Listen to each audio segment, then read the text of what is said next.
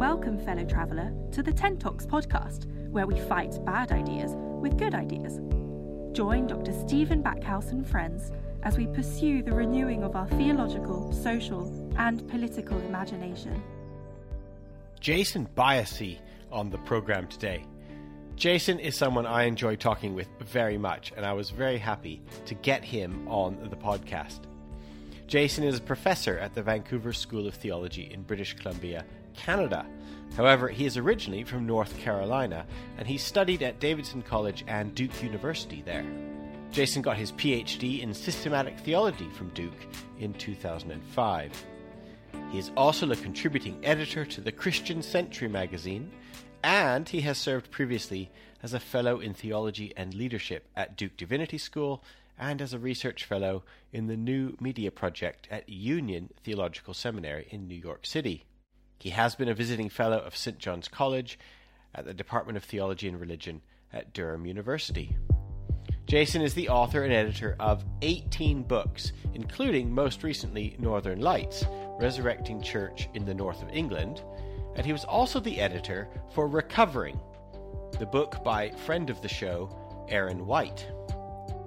Jason's work has appeared in Christianity Today, Theology Today, Books and Culture, Sojourners, and First Things. As I said, he's always good to talk to, he's always good to hear, and I'm very honoured that Jason decided to spend his time with us in the tent. I hope you enjoy the show.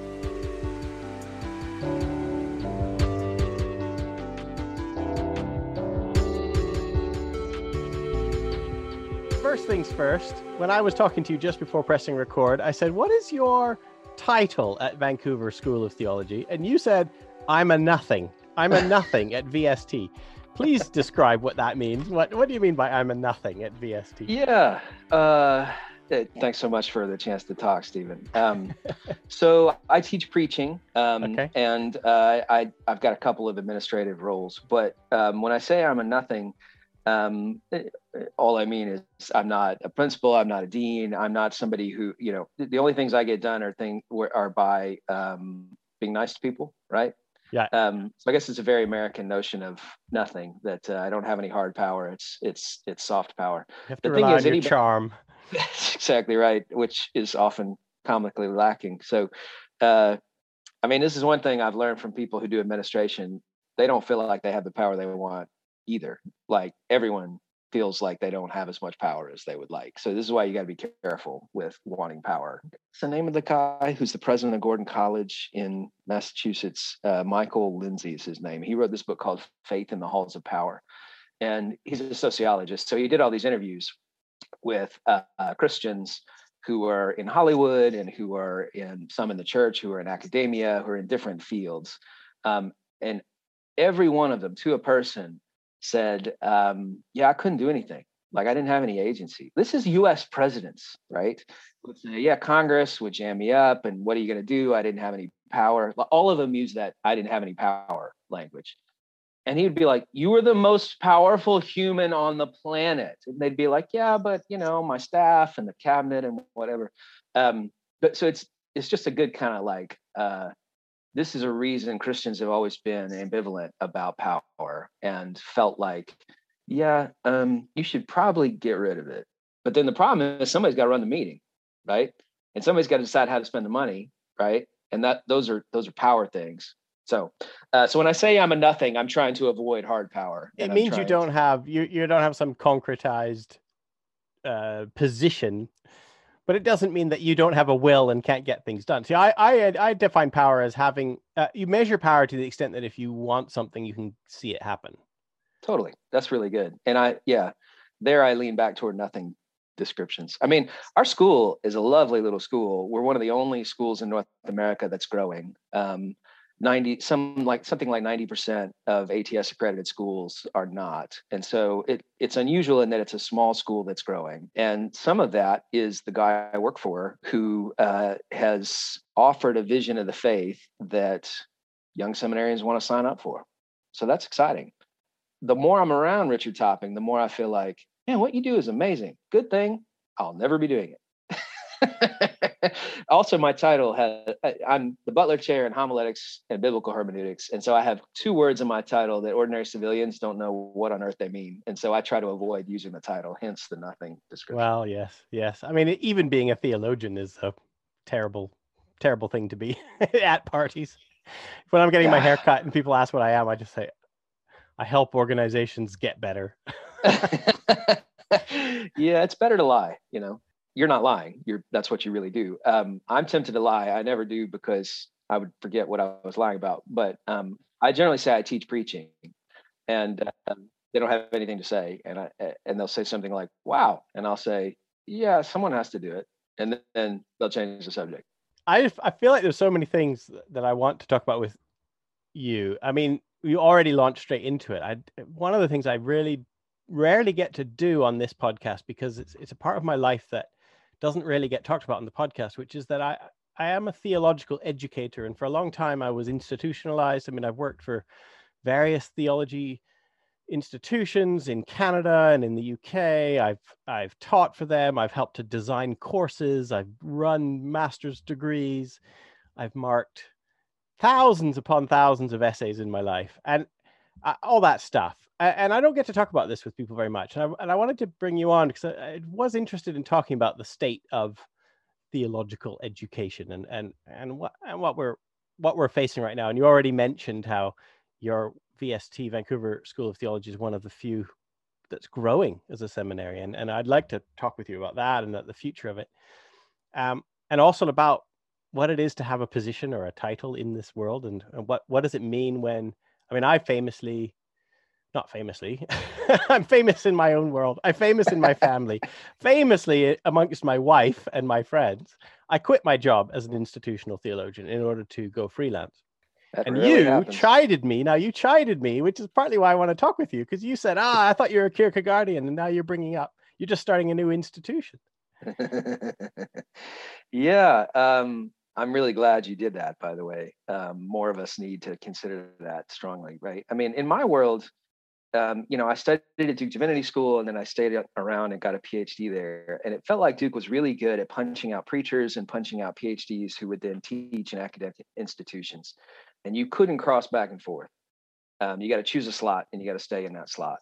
The thing is, it's not true. Those aren't the only things you can do.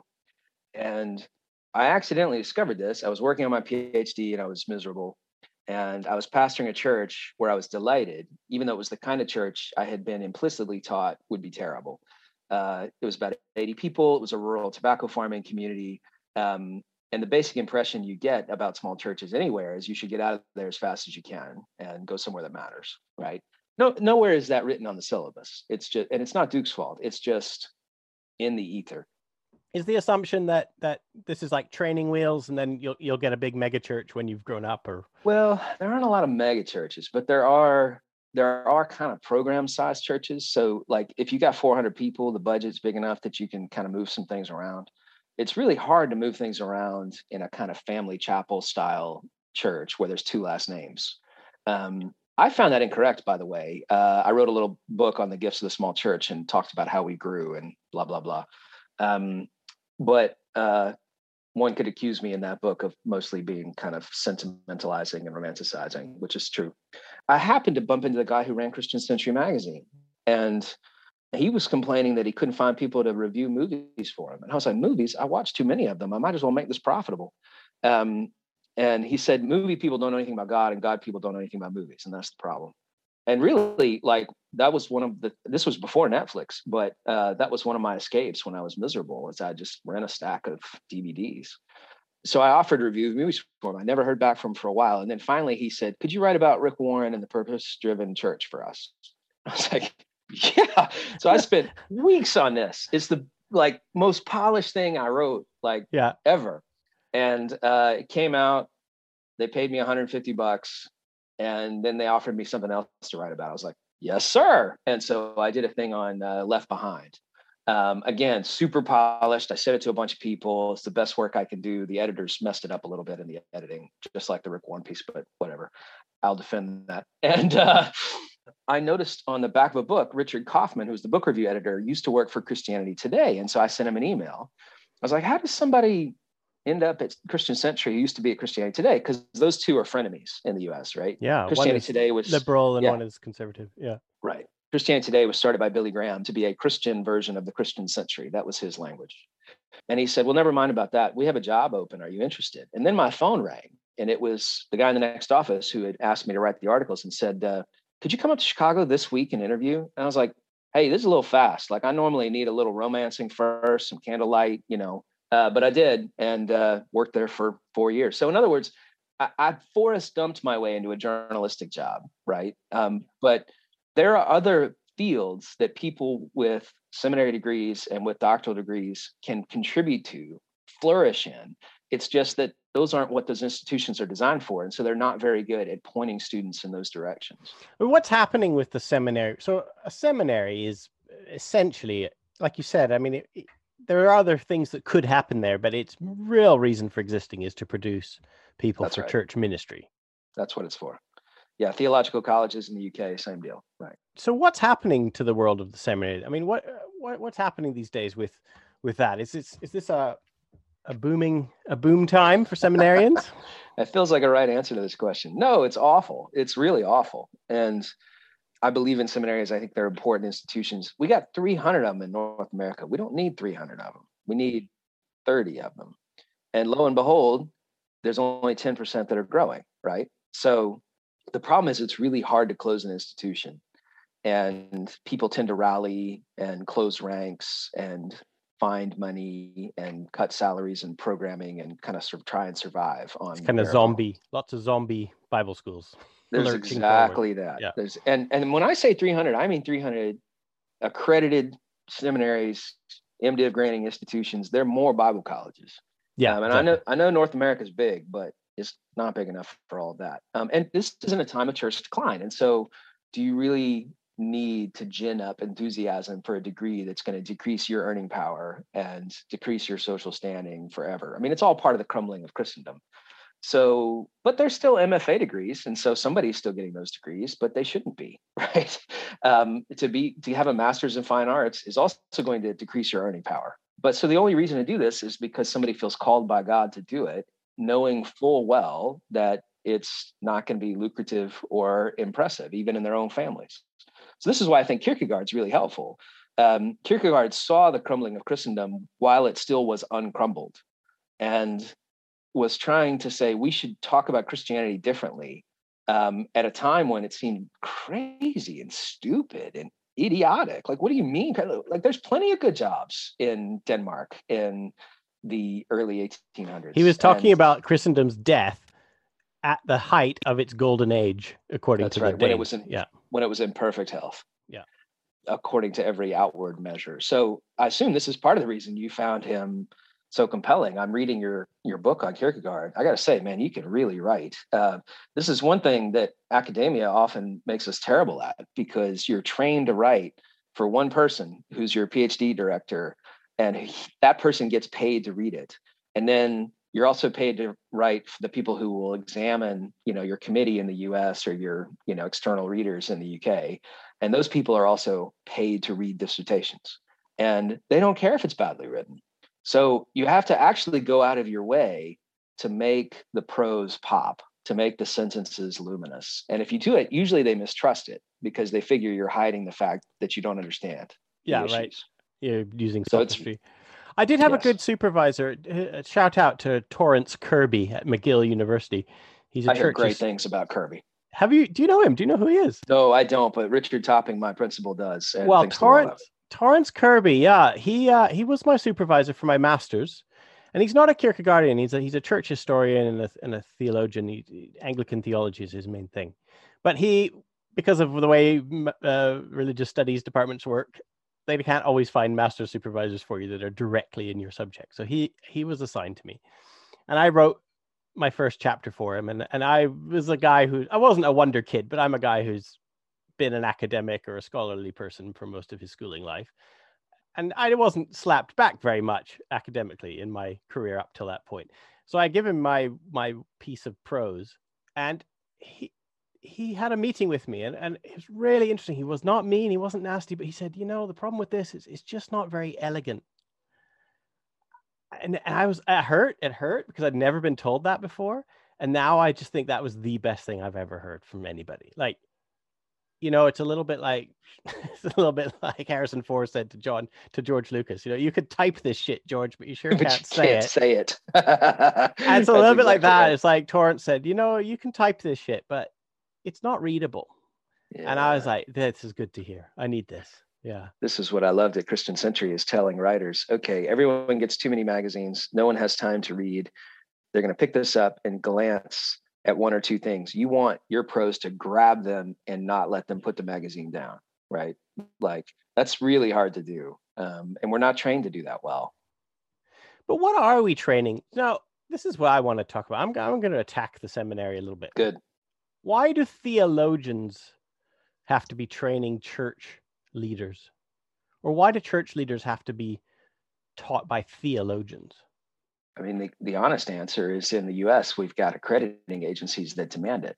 But the theological answer would be that theologians are trying to help foster the skills to talk about God in a world where nobody understands or wants God talk.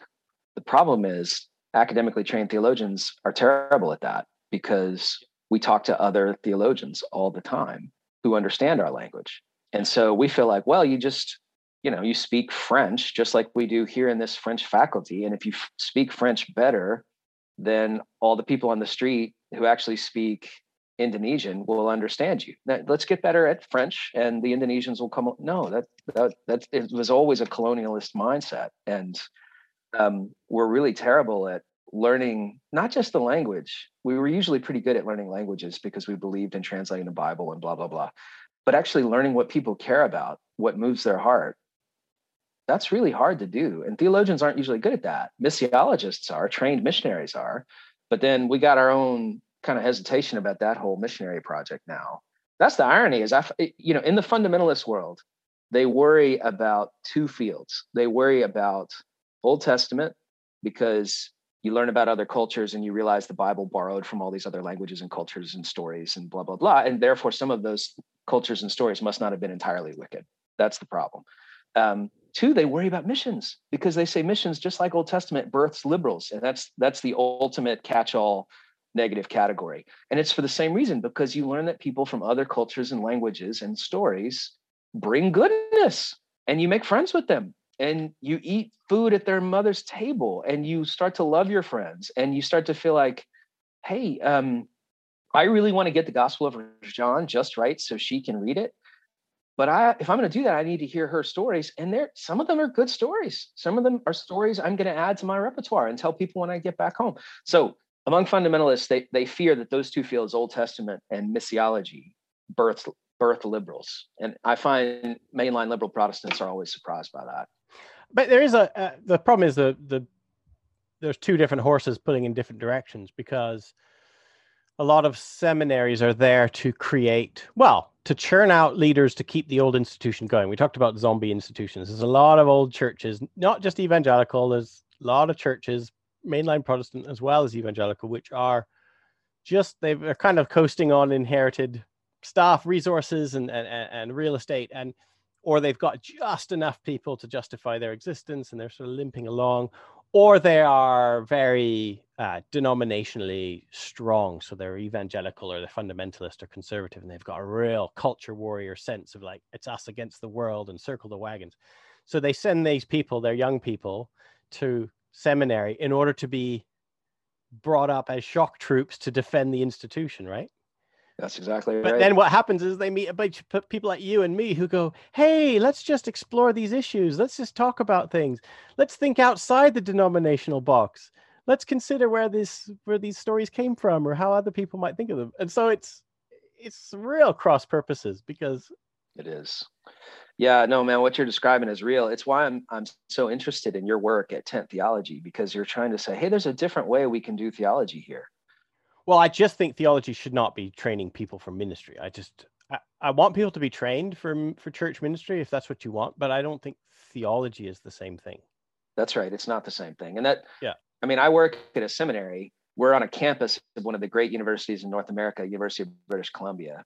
And historically, Canadian universities traded with the church quite deeply. So it was quite common, say, for the principal of the Emmanuel School um, of Theology at um, the University of Toronto to next become the president of the University of Toronto, right? Because that was just they, you know, like we're just moving around the chairs at the country club, right? By the time Canadians got to the West Coast, that was still happening at the country club level. This is not on the UBC's website anywhere, but their first degrees were granted on our charter with the legislature of British Columbia. They insist they were they've always been secular. That's sort of true. but their first degrees were granted through us so um, UBC is general is often quite hostile to the five seminaries on its campus, quite allergic to anything that looks like public acknowledgement of any kind of relationship.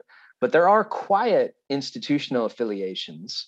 So my principal, Richard Topping, is on the Senate at UBC and goes to those meetings and so on. Here's the interesting thing: the president of UBC is an evangelical.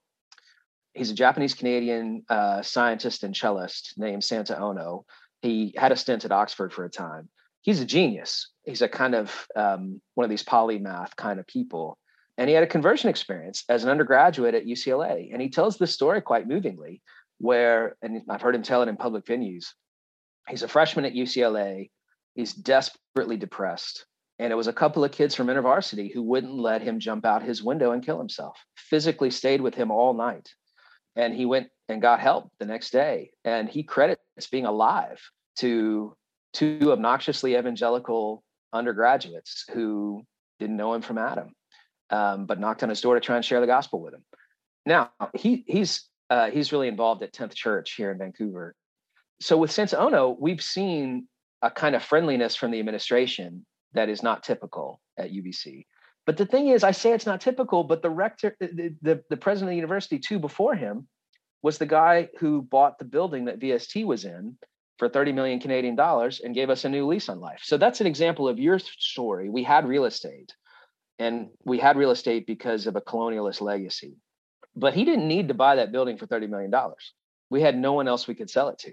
It was like literally the UBC had to be the only buyer there, there was no competition. They could have given us nothing, and and they could have just starved us out and waited for us to close, and then just taken the building for a song, right? So we took that money, we remodeled the dorm. Now we meet in the dorm. It's tricked out for technology, and the economics department is in the old VST building. We can't do that anymore. You can only play that card one time, right? But that's part of our restart. So why do you think VST has a good relationship with its kind of parent university or whatever uh, in a way that others like i when i was at oxford i mean the the uh, oxford the divinity faculty was sort of famously like an embarrassment to the rest i mean oxford university was embarrassed that they had a divinity department and they've changed the word it's not theology anymore it's religious studies you see you often see this divinity faculties call themselves religious studies departments now. You know why why did vancouver school of theology how come it's not the vancouver school of religious studies and sociological comparative culture studies. Yeah, no one planned this, but when I talk to British friends and Canadian friends, they tend to say, well, you guys should be more affiliated with UBC. I mean, really, you should be granting UBC degrees. Like, you guys need to kind of get in there. You got a friendly in the administrative wing, right? Um, and the answer is no, we'll never do that. The reason is UBC has its own Department of Religious Studies. So they teach religion the way they want to for their own PhD students and their own master students, their own undergraduates. I don't know what those folks go and do. A UBC PhD is a good degree, but it's like what you describe. So the administration is fine having its own religion department, but would never entertain a kind of approach by us to be involved in some way, um, precisely because we're too confessional. We believe too much stuff, right? Let me try another university. Uh, University of Virginia. Peter Ochs taught there. John Milbank taught there. It's a great school. Um, their religion department has always been way more confessional than it should have been. And Stanley Hauerwas likes to say this is God's revenge on Thomas Jefferson. Um, uh, Thomas Jefferson started the school. He was famously against any sort of religious affiliation for Virginia, for the United States, for the University of Virginia. Um, but of course, Virginia had a religion department because it was considered part of the human experience. Well, at some point they got embarrassed by this and started hiring non-western scholars to teach other religions islam buddhism hinduism and so on and they were unwilling to teach in a way that hid the fact that they were Hindu or Buddhist or Muslim. They said, no, that's the only thing I have to bring. I'm not going to pretend I'm I'm something other than what I am. If you want to hire me, I'm going to be myself. And this is often women of color, um, people of color from around the world, et cetera. And they turned out to be the most po- popular faculty there. Students would flock to them. They would turn out good PhD students and so on. So there was some cover for when they needed to hire a Christian or a Jew or a Muslim, they could hire one who believed the stuff. And so now they got people across their faculty who believe the stuff it's not a theology department. They're not a theological college. It's not a seminary, but they have confessional scholars across the grid. That that's what I think those programs should look like. Are you? I mean, what's your hope or what's your vision for theological education now? I mean, how would you? What would you say to somebody who, some young person who's thinking, oh, I'm not interested in church leadership, but I'd like to study theology? Well, you're describing my 16 year old son. Oh, really? So uh, I keep trying to talk him out of it. Like, um, but he really wants to go to the best place to study theology he can find, whether in Britain or the U.S. I got real mixed feelings about that, Stephen. So, so why would you why would you want to talk him out of it? It's not clear to me what he's. So this is me speaking as a kind of middle class, petite bourgeois American teaching in Canada. What's he going to do with it? There are no jobs. I keep leaning on him to think about ordination, and he's like, "Yeah, I don't think I want to do that." So, I mean, I keep thinking, okay, maybe this is like your kid who wants to study fine arts or who wants to study whatever that they're not going to make a living in but he's also really good at it. So that's where my pastor instinct kicks in and i say okay god seems to have given you these gifts for some reason. God still has work to accomplish in the world through gifts like these. The missing piece for me is the church. So what church do i tell him to get ordained in? We're united methodists my wife and i. He's worshiped at a christian missionary alliance congregation. Is he supposed to approach some church cold and be like, "Hey, I totally want to be ordained"? But no, that's not how it works. So, and there I'm at a loss. Um, but maybe that'll happen. I didn't know about ordination until I got to seminary. I mean, you began this conversation by saying, actually, you discovered there's other things to do with your theology. That's exactly right. Degree. That's exactly right. But how many of them are there? And it's going to take entrepreneurial skill, like you have, to start something that doesn't exist to be your job. And generally, churches are terrible at that, and so are universities. They know they're supposed to talk about entrepreneurship, but they're terrible at it. And so, if they're going to do it, they reach into the business school or some leadership institute for help, and they're terrible at it too. I do feel like there's something in we were talking about it almost like a fine art degree or a philosophy degree, like where you're it's not a job. You don't you don't study theology because there's a job at the end of it. And quite frankly, the jobs at the end of it are terrible jobs, and you probably shouldn't go for them anyway. You don't want them anyway. Trust I me. I really right. don't recommend people become being a full time Christian, a full time. Uh, uh, uh, what am I? What am I? Not a full time Christian, but like being a professional, a full time professional Christian is bad for everybody. It's what you are is a you're a Pharisee. That's what that's yeah, what the you're job just a is. Pharisee. You are just making. You're living off of a thing. You're you're forced into a position of of that your outer is not conducive or uh, of, of the inner you, you're just actually living a life where you're just prolonging the institution the religion and and it's not good for anybody including no. the, the full-time professional christian and so i still think theology is good i don't think theology i mean i would love to see some of these like adolescent discipleship you know these YWAMs or these you send uh, your young people off on a year's Christian discipleship training course, and I'd love to see them get real theology in that. I would too. This is what you're saying. It's for a yeah. job. It's for their That's own right. soul. Yeah. So Regent College here in Vancouver uh, mm-hmm. is kind of our. We're kind of VST where I teach is kind of Regent's liberal frenemy. They started to do that. They wanted okay. people who were dentists or lawyers, some secular thing, who were Christians That's to come right. to Regent yeah. and to get a one year degree and to go back and to be a dentist who's informed by their theology degree. The problem is they burned through the people in the area who were interested in that really quickly. They still do that, but it's only a side thing because you can't run a school on that. And so then at some point they were like, all right, we're going to have an, a seminary degree. So they were meeting in VST's basement at the old castle at the time. And VST was like, yeah, we're not going to rent you space to be our competitor. So move along. Um, and so they got their own space and whatever. And then in a third era, they realized, hey, European theologians like Bachmuel and Packer are interested in coming here. And then their students can go to Oxbridge. That's what we want. What if we had like little C.S. lewis is running around? and and that that became the goal. It, the problem is you can't run a school on any of those three things, and it's too expensive. And, and for a time, they had American students willing to come to Canada to work with Eugene Peterson and J.I. Packer, and the U.S. dollar was strong, and, and, Victor- and Vancouver was cheap to live in. That's no more too. So they're trying to figure out how do we be a pan, uh, how do we be a, an Asian, a Pacific Rim school, and have students with money from Malaysia come study here. And there's some of those. That's a fourth phase. But so much of it is the school, it's the institution part, though, right? Like it's the, it's the uh, self perpetuation. oh, yeah. theology has to be about the essays and the credits, the accreditation and the hoops you jump through, and then the, the letters after your name. And that's exactly right. Yeah, this is why I'm what so you see all the time. It, it, distorts it. So forever, I'm I'm part. I don't feel like saying their name, but uh, people who know me will know what I'm talking about. I was part of a of a theology uh, institution. You know, love the people, love the place. They had this great idea. Let's start a thing where it's just Saturday school of theology. Let's just start, and we just meet on Saturdays, or we meet on Thursday nights, and we don't get it's not you know it's not it's not for anything it's just to get theology into people and then what happens is it just kind of inevitably gets absorbed back into the program and it becomes a thing where you start uh, issuing qualifications again or you start having to go through a program and you just watch these things get sucked back into the the system totally. over and over and over again we've got a visit coming up with our accrediting body and um, it just reminds me why i don't want to do administration because you know we'll have a meeting and they'll be like, all right, we're gonna be here for two days. Like, two days? What are you talking about? Let's do this in 20 minutes. And then you look at all the stuff you got to do, and it's like, do you have enough books in the library? I don't know. Ask the library. What? Why are we? Why are you wasting my time? You know. And by the end of it, you've spent a quarter of a million dollars, and they're like, "Congratulations, you're accredited again." Like, God, what a waste! What um, a waste! I know. Uh, also, that you can have UBC at the end of your, your right. literature, right?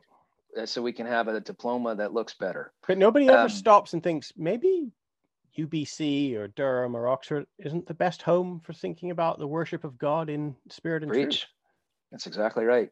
So you and I both worked on weird things in our doctoral work. You worked on Kierkegaard, and you can't work on Kierkegaard without becoming weird. Like he he he yeah. brings you into his weird, and it and it's contagious, and you can't get the smell off. Right. I worked on uh, figural exegesis and Augustine, reading the Psalms Christologically. No one likes that. No one likes that. No, um, right. But I'm ruined now. I can't do it. this a, a, doctoral degree is designed to ruin you, so you can't get out of it, right? Um, now people move on and do other things, and I've moved on and done other things, and you've moved on and, do, and done other things. But we're interested in something that defies the categories, right? Yeah. Um, I don't like the German fourfold theological discipline, so I found a topic that made me go through all four of them and was un, was not limited to one, right? So I did Augustine, that is church history. I did his sermons, that is practical ministry. Uh, I did it as a systematician. And the Psalms. So you're doing yeah, biblical you studies. And yeah. I was in the Bible, right? So none of those fields see my stuff and think, well, he's doing what I did. No, they're like, no, this is something else. So in sports terms, I'm a tweener. I, I have no position, right? um, which is why seminary works for me because pastors are tweeners. Yeah, right. They're not allowed to say, I don't know what that verse in Ephesians means. I study Philippians. But you can do that if you're a New Testament scholar, right? In the life of the church, these things are not divided. And that's why the church is a place I have huge hope for, even though I don't have hope for institutions like the ones we're describing. From time to time, I'm asked to endorse or promote books. I do not always accept these requests but this time I am very happy to do all I can to get a copy of Lisa Sharon Harper's book, Fortune, into your hands. If you pre order Fortune by February the 7th, you will get an audiobook version read by the author for free. This is the book friend of the show Shane Claiborne says is pure fire from beginning to end, and I couldn't agree more. Visit lisasharonharper.com forward slash fortune for all the information you need.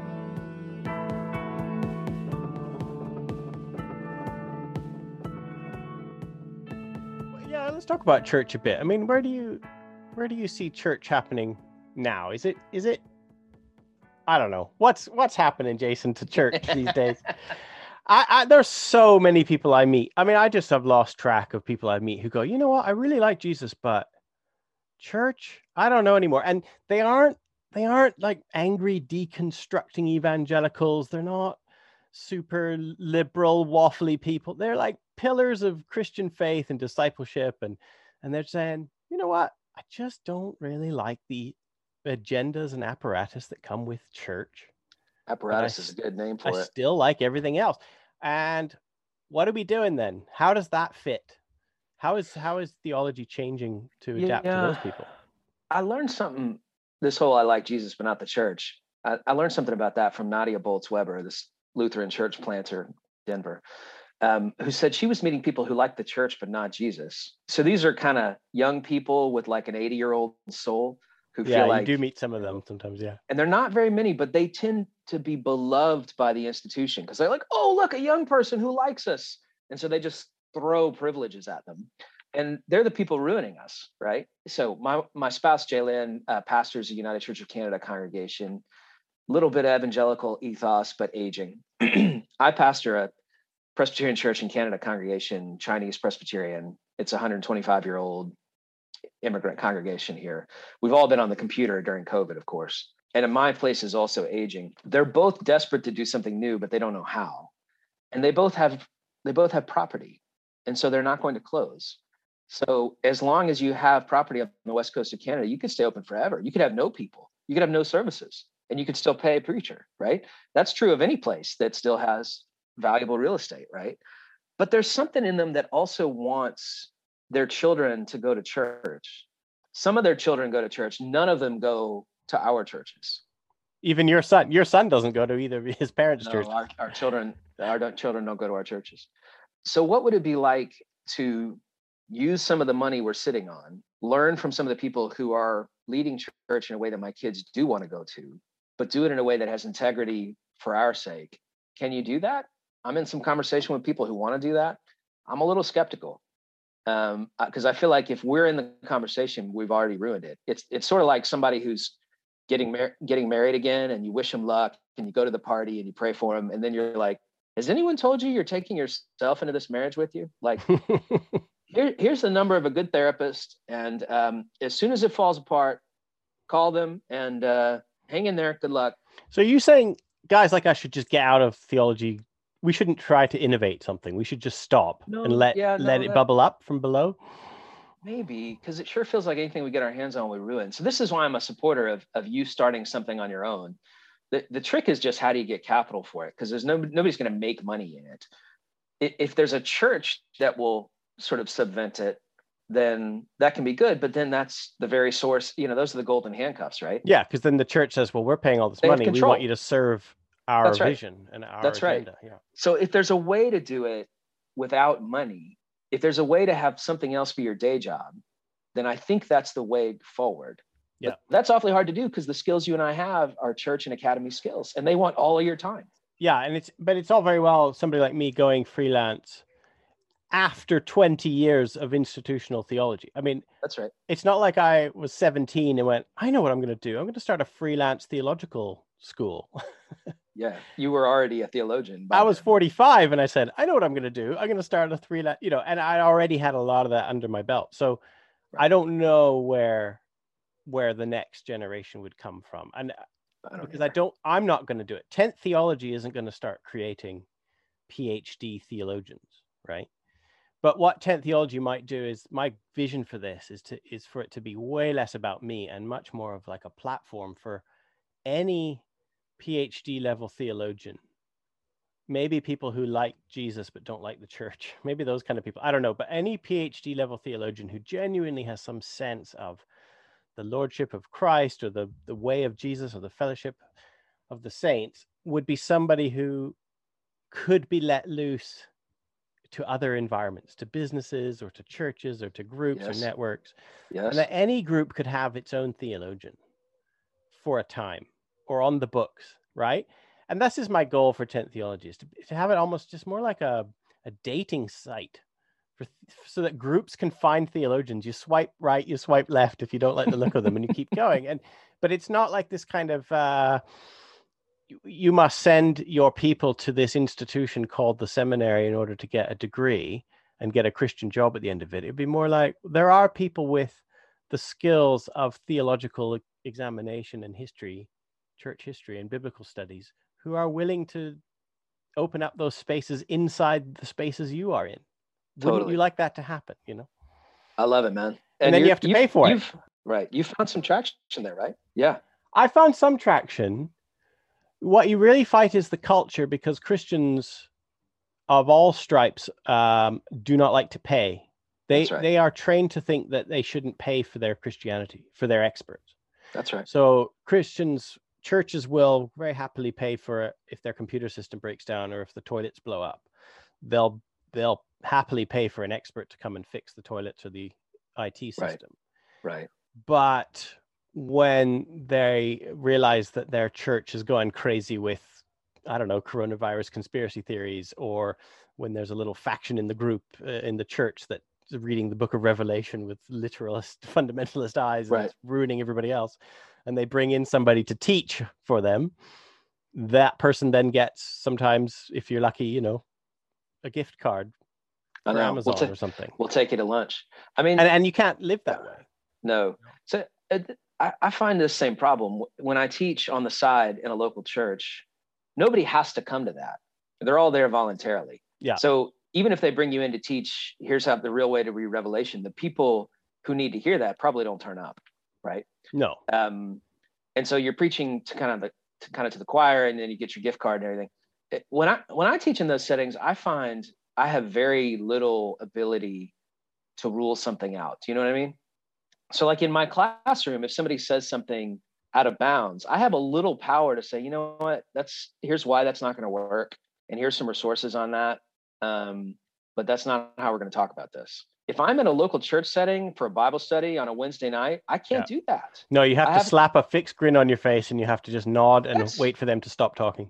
That's very interesting. Anyone else have anything to say? Like you, Yeah, you have to yeah, be, yeah. uh, you know, kind of shit eatingly nice the whole time. Yeah, you do. Yeah, you do. So there's a, the the modest amount of, of of hard power you get in the classroom where you can grade. Um, that's one of the one of the gifts I still find in an academic institution. But Mhm. one thing I'm interested in, Stephen, is what. Yeah. what are these new forms? And it you're not the only example. There's countless examples. So um, uh, I was telling you before we got on that I was talking to a, a friend who's a, a great lover of John Henry Newman, and um, she Can started. we can we new- mention her by name? Because yeah, because she is a hero of mine. I would love to. we can mention her by name. okay. Uh, so this is Sarah Coakley. Yeah, Sarah who's, Uh, the uh, Hulse Professor Emeritus at Cambridge and who's now in the U.S. And she started this amazing Sunday school program uh, at the church where she's doing ministry in D.C. And what she does is she invites incredibly gifted theologians, spiritual leaders, pastors, and she interviews them. It's like this. It's conversation. Only her friends are Rowan Williams, and peop Sam Wells and people like that, right? Um, Martin Laird, like gifted spiritual writers. And then I notice when she teaches, and she does lecture in this thing, in this school for, I forget what it's called, School for Discipleship or something. Um, uh, it's the same stuff she would teach at Cambridge. Yeah. She doesn't dumb it down. She this is the future. This is something is here. We got to keep. That's right. This. Yeah. Now it works because she's Sarah Coakley and esteemed worldwide, and a little church is happy to have her do this and underpay and overuse her. And she's, you know, she's she she retired near her grandchildren, and so she's got the energy to do this. She could do this for years. I think there are hundreds of examples of creative experiments. We just haven't. Nobody knows where they are. I'm finding a few. So I, I don't want to actually just complain about churches. There are there are lots of stories of churches of people Right. where you're fighting a culture and they don't they don't value it what you're offering. But in my experience, I've also found lots of other people who do. And that's where you start to notice the word okay, these are fellow travelers. And and I know and I, I work with some churches that that pay for the work I do for them to the point where I realize that it is it's becoming a it's probably a significant item on their on their yearly budget and i do not take that for granted at all and i work really hard for them. And uh, and because they have realized that no actually this is part we talk about discipleship.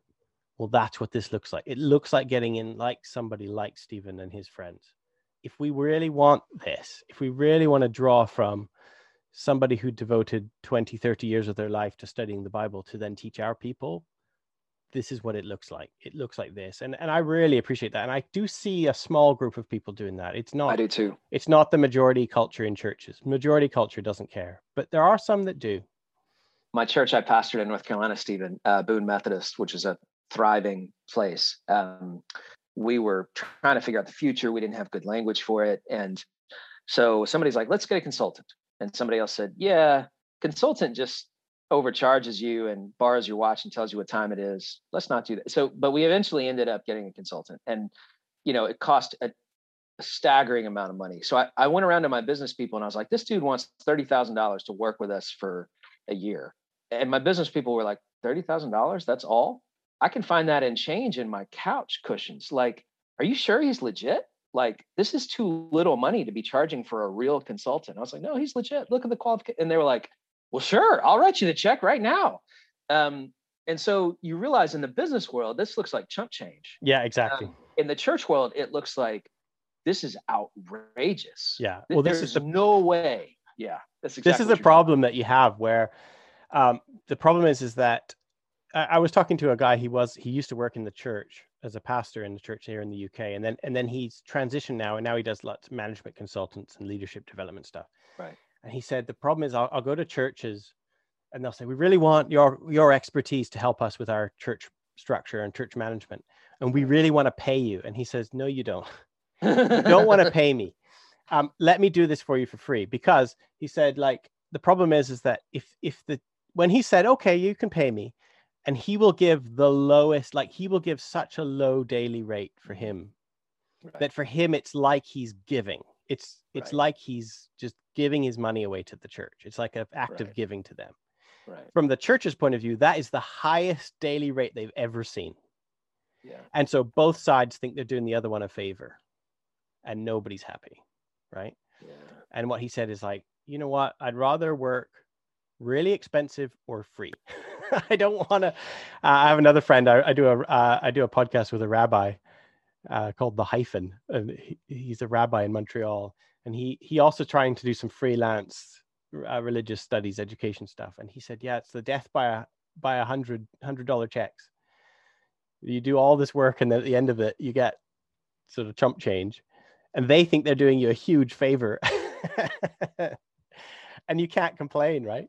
Because they are. This is the other thing: is they are like it is expensive for these poor churches to hire these people. I I get it so i'm part what i've been doing is i've been moving outside of churches too these days and and, and there's businesses if you find believers who think yeah i want to think christianly about how we run our business or how we organize ourselves they can bring you in as a, as a consultant you can do work writing and thinking for them have an in-house theologian or philosopher for a time there's stuff you can do you're challenging one of my notions. One of my notions is that if you you need to be desperate enough and have little to to have little enough money left that you're willing to try something risky.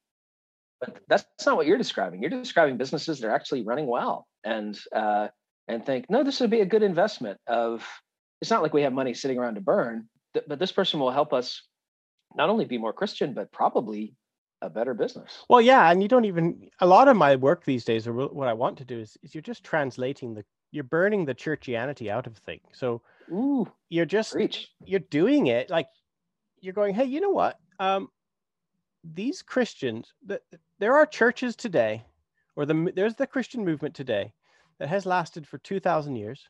There are institutions that have lasted for two thousand years. Yeah, that is that is longer than any human institution in the history of human institutions. Okay, that's right. That's right. Wouldn't you be interested in seeing how they did it? Wouldn't you like to read their instruction manuals? And then you go and you look at the New Testament and you don't look at the New Testament as a magic book that fell from the sky. You look at it as like, well, guess what? The book of Philippians, it talks about how to do conflict resolution, how to organize Euodia, yourself well. Syntyche. Yes. Be like Jesus. Right? Kenosis is is how you deal with power. That's right. And um, a lot of the New Testament is actually just manuals for how to organize yourself well, how to set up That's institutions right. well. So well, now you sound like a Mennonite but see yeah right well i'm i'm way more in the anabaptist world than i am in anything else and and i and i do feel like if you do the work of translating or burning the churchianity out of a thing you can still the goodness still stays there for sure and that they, these aren't just magic books for for religious people. They are human documents of of goodness in the world. The This is what- goodness in the world. I mean, you're a Kierkegaard guy and you're doing this. Um, Kierkegaard is not thought of as an institutional animal. In fact, he was uh, a kind of singular force of nature. And yet, with a Kierkegaardian soul, you're starting something fresh. And I think you would probably quibble with the notion that it's an institution. You don't think of tent theology as an institution, do you? Well, I think institutions are non-optional. I mean, we all humans are institution creating animals. That's what we do. so it is an institution then. Yeah. Yeah, It's just a it's just a better one. but the trick is how do you make human institutions? How can you spot when they've grown inhuman, and how do you stop them from growing inhuman? That's what do you do hard. once you've realized it's inhuman?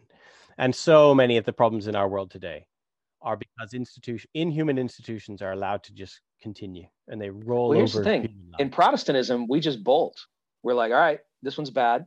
I'm gonna Yeah, start another again. one, Yeah, and it's gonna be better. That's not a Catholic or an Orthodox pattern. In those places, you can innovate from within the institution. You can start an order, or you can go somewhere where the Pope doesn't care what you're saying, or the bishop doesn't care what you're saying, or whatever. That that's but that's harder to do if bolting isn't an option, is it? I mean, for us, it's natural. I'll just start a better one.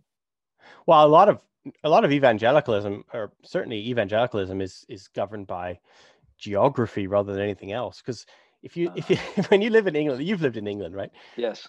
the the Anglican church, like real estate is a is a premium.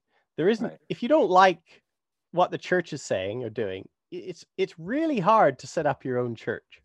It it's really hard. You but in America, if you don't like what the pastor's saying, you just go down the street and you start you throw up another warehouse and you start another church. and you, there's endless space, right? And I think the endless Yeah. space, the geography of North America has actually influenced its ecclesiology quite a lot I'm sure you're right about that. where you can Um, cut and run. Whereas Anglicans, for example, look, there are church splits and there are things in the English Right. experience, but by it is nothing compared to the North American experience. No, that's true. Um, Yeah. Yeah. The joke about the desert island, you know this joke. Everyone knows this joke. Do you know this joke? Yeah. I've heard. I've heard it from Jews. I've heard it from Protestants. I've heard it from other religions. Uh, guys found on the desert island. There's three dwellings. Why three dwellings? That's my house. That's my church. That's the church I used to go to. yeah. um, I, I just think it's brilliant, but it, it, it describes America better than Britain. But but Britain also had a much more fractious religious. well, it came from. I mean, the American impulse Every came from the Brits, right. right? So this impulse all came Yeah, all Yeah. came from the Puritans. of course. And yeah. what are the Puritans but an effort to say, look, a continent with no people? Yeah, that's because the diseases and your war killed all of them. Anyway, um, we're just going to take it and we're going to make a holy commonwealth this time. Yeah. Well, you tried that with Cromwell. How did that work? Well, it's different this time. There's no people. Yeah, that's anyway. You get the point. So there's Yeah. no one who doesn't have blood on their hands. Um, and this is Oh, why yeah. I'm sympathetic with a kind of Catholic impulse that says, um, yeah, let's let's try and innovate from within the decaying structures and birth something new. Right. That way they won't notice. And by the time you're big enough um, that they feel threatened by it, they'll just claim that it was their doing all along. Well, all in all, I mean, Christianity itself, but all institutions in some ways renew themselves every generation anyway. It's So just yeah. the unhealthy ones don't recognize that, the truth of that, and they fight it. Whereas I think the healthy ones go, you know what? Christianity has renewed its a new generation all the time, and That's right. um, and it is going to happen whether we like it or not. Yeah. So a So how- lot of these fights that we have, these sort of conservatives fighting against progressives or whatever, it's a lot of it is just generational, and they're not Totally. that. But, Totally. Yeah. Um, so I how mean, do I don't know. notice? Am I starting? Am I starting a new institution? See, I don't think I'm starting a new institution. I am resisting. I'm deliberately putting in place things that will stop what I'm starting becoming uh, a structure that will have a life of its own, apart from the people in it. So that doesn't necessarily mean it wouldn't continue after your lifetime. There could well be a successor to you and a board that that person answers to. but I don't want that. Like I, I'm one of the things I'm resisting is so scale scalability. The idea that for a thing to be successful, it must scale upwards and outwards, and I, and that is Right. a that's something I resist. I'm not sure. I I do think small is better. I agree. Term is better. Uh, things that you build I think longevity can be a real trap and also a real lie. No, that's true. But it, I mean, what you said has some deep validity. What you say to businesses. I mean, the Church of England is twice as old as the monarchy in England, and it's Yeah. three times as old as the Parliament, and um, it's the oldest institution, bar none, um, in those islands. Yeah. And that's a benefit there. We Americans don't think of it that way. We, It's we not think, a Christian benefit. It's a benefit. It's an institutional benefit. right. But it's a but but there's something that's a christian benefit isn't there i mean this is it's not that older is better by no means um, it's that uh, when i bring up the age of the church in a way like i just did people get quiet and think about it like that's actually something people want is some roots in a rootless yeah. But here's age. here's the here's where Kierkegaard Yeah. shows up. He's yes like, yes these are two different things. The success of your institution and your your civilization. right That's one story to be had. Whether that is following the way of Jesus or Jesus or not. not is a completely different story. And that Christendom Right. substitutes quality for quantity all the time. So they look at the right quantity and they go, look how many buildings we've got, look how many people we have, look how many years we've lasted. right And and they go, He's look, right. we, we must be true then. We must our quality must be right because our quantity is so big. right no this is this is exactly right uh, the and it's like those aren't true. truth Th- those Yeah, aren't yeah. true. And the, the incarnation was just as hard to understand and just as offensive to believe in three seconds after it happened. right Mary's womb, right? that's right that's Mary right. faced the exact same crisis of faith that we today face 2,000 years later. In fact, Right. probably we probably have it worse because we have all the baggage of 2,000 years. But right but the idea is that like th- what it means to have faith in Jesus is not based on how many languages the Bible's been translated into. No, I'm totally with you. Although I do have a soft spot for Bible translation. Um, But only if, so this is Uh, the Kierkegaard thing, is only if all that stuff is only useful to the extent that it brings people to that sharp, short shock of are they offended by Jesus or not? Have they met Jesus or Yeah. not? yeah. Are they yeah, in the yeah. moment with the incarnation? So all of that stuff, if it doesn't bring people to that point, Right. then it's No, I, pointless. I agree with you. And I'm an evangelical. I'm a Methodist. I can preach a revival. Um, the whole I think apparatus of the evangelicalism is one of evangelicalism is one of the worst expressions one of the of worst. Christianity we've Oh, had. totally. Yeah, yeah. But what it exists for is to, I mean, at its best, is to bring people to that um, encounter with Jesus that changes them and Yeah. changes the culture. that's um, its language. That's not That's what's its language. really happening. No, I No. agree entirely. Yeah. Um, I, let me give you a story from here. So Eugene Peterson, great teacher at Regent, um, likes to quote Kierkegaard: "The more people, the less truth." Mhm. Yeah. Um, and you know, churches around Vancouver used to say they had to take Regent graduates and de-Petersonize them because they would assume that if they had too many people, it must be less truth, Right. um, which was sort of lovely. Um, Lovely. but Yeah. um, but it's not necessarily the case that the less people, the more truth. So No. um, uh, just being small or just being dysfunctional Yeah. doesn't make you truer or more No. faithful. the size of people um, does not influence the truth right. of it. Right, right. So um, my my hesitation is a kind of episodic approach to faith that says it just sort of breaks out spontaneously, um, when actually a tradition that's born from one generation to the next can be one way that people are brought to an encounter with the living God. Um, at least that's what I'm trying to do from within an existing church structure. Right. Um, I could just be misleading But but myself makes, and others.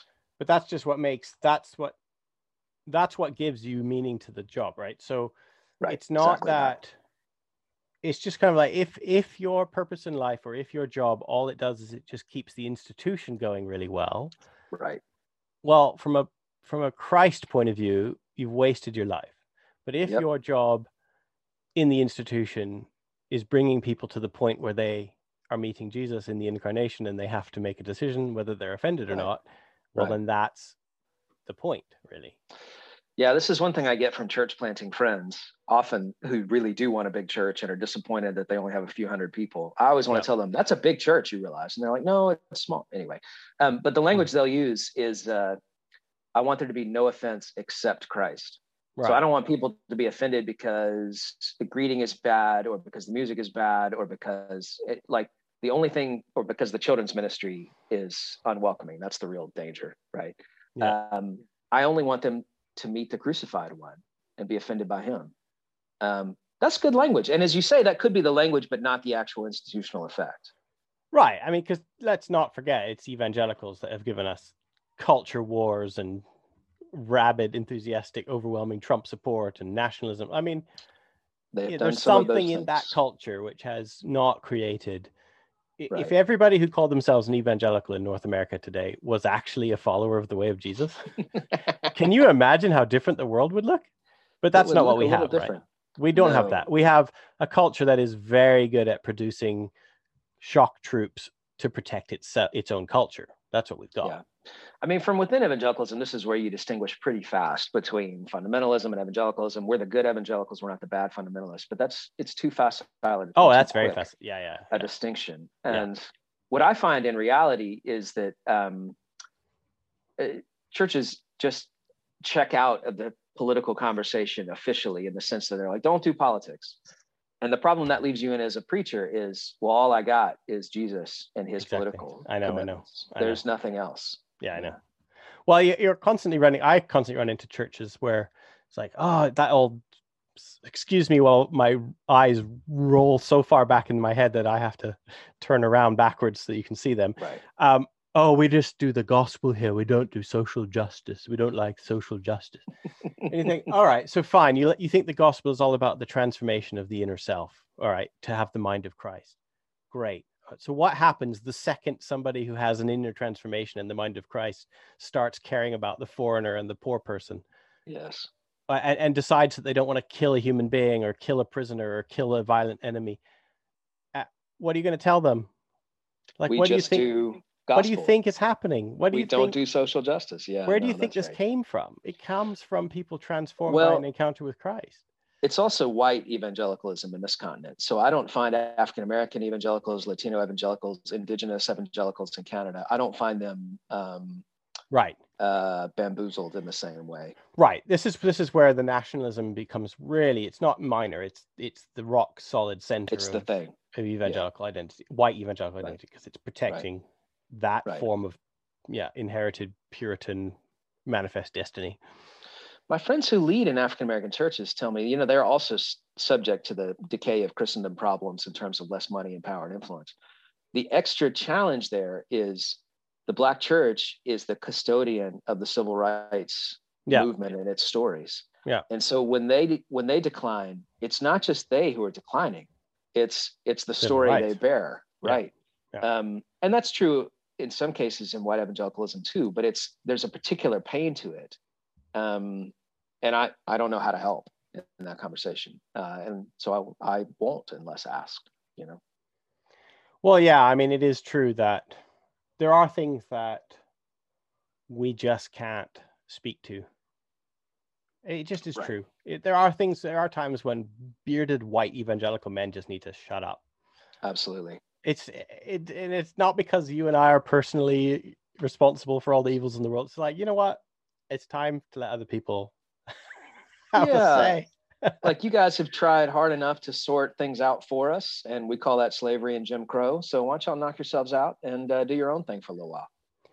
Uh, how do you? I mean, as a as a as a fellow white beardy Christian guy, how do you find? I mean, like, how do you find when you when when you want to comment on something yeah. when you know it's not your patch?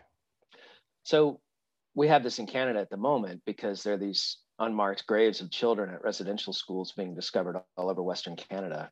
Yeah. These were well known. The Truth and Reconciliation Commission suggested that there may be as many as 6,000 such graves. The thing is, now we have the technology to find them. And so they found about a thousand. So this is going to get worse. And um, it's just this process of finding these graves is what's brought it to public attention. And so mm-hmm. Catholic churches are burning um, on yeah. Indian. They're on literally being burnt right now. Yeah. yeah. Um, and you know, uh, I mean, where I come from, uh, black churches are never set on fire by black people. They're set on fire by race, racist white people. Yeah. Um, the, we don't know who's setting these fires. Um, but the assumption is that it's indigenous people who've had enough. Yeah. And um, so the, the the thing that does is like there's political pressure on a liberal prime minister like Justin Trudeau to denounce this. And so what word did he use? Inappropriate. Now, agreed it's inappropriate to burn a church down. It's inappropriate to build to burn anything down that doesn't belong to you. Um, it's indigenous people who are saying, hey, wait, we built these churches. Yeah. This is our church. Yeah. we let the priest come in every now and then and say mass, but I built this church. Actually, my father built this church. and it's on my land and And Yeah. my my grandfather's buried there with a properly marked stone and everything. So like we've got the pressure on Canada now to do something Mhm. about residential schools. Let's let's let that that's a peaceful process of talking. Yeah. Um, let's let that play out. But burning our own churches, it's not that it's inappropriate, it's a desecration, just as much as murdering little children was. Yeah, yeah. Um, now, I don't, I'm not being asked to speak to that, so I won't, and I shouldn't.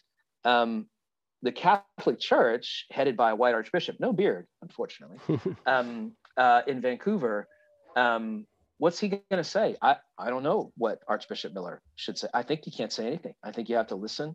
Now, I know that what I know what's being said to the Vatican by Canadian Catholic leaders. Um, and ultimately, it's going to involve a guy in a white robe needing to turn up and make a personal apology, whether Yeah. that happens or not. And that's not going to be enough, but that would be a good start. So is he Yeah. listening to this podcast? Can we send this to Big Frank? I, I think we got some pressure we can bring to bear. What do you think, Steve? I did have the Archbishop of Canterbury on this podcast, so uh, you know, I, I bet he's got his cell phone. They're besties. They're sending emojis to each other, don't you think? I- sometimes I play this game with myself. I'm like, if if if my life absolutely depended on it, could I get a phone call to the Pope? Who do I know? or you play with other people like Bono. If my life absolutely depended on it, could I get a phone call with Bono? I think you and I are probably only one degree of separation from both those jokers. But the problem is they got an apparatus designed to not get phone calls through. well, yeah, exactly. And I salute them for it. You and I do not have this problem. Uh, Well, no, that's it- yeah. That's because we were we're choosing. That's because we chose our lives to be professional theologians, which isn't really the route. Yep. we answer the Nobody phone on the first ring. theologians. I mean, nobody Why listens. should they? Nobody likes theologians. Yeah. Like no friend of mine, a friend of mine says, "In what crisis does someone say, quick, get me a theologian?" Exactly. Uh, yeah. And also, you preach preaching, right? Whereas the, the word the word pre like don't preach. Nobody ever uses it as a compliment. I know. Papa don't so preach. preachy. Preachy is not a compliment. Yeah, it's not. No, and you know there are lots of people who are trying to dismantle and uh, and so on. I I still think there might be a place for preaching. We'll see. Um, you, you have an appreciation for the for the beauty of the form. I do. Yeah. Um, Ross Lockhart and I wrote a book on uh, churches in um, Cascadia, that is the Pacific Northwest and um, British Columbia, that are growing in a place where churches shouldn't be growing. So we looked at the outliers. And one story that Ross tells in, um, it's called Better Than Brunch. Uh, there's the book. So one of the stories that Ross tells is of a really good preacher friend of ours shaking hands at the door, and he's expecting a compliment. And this old man says to him, all the good preachers are dead. and he walks out. Wow. And uh, that's not true. Stephen's a good preacher. The problem is we're we've we, we can't even tell where we're doing it wrong.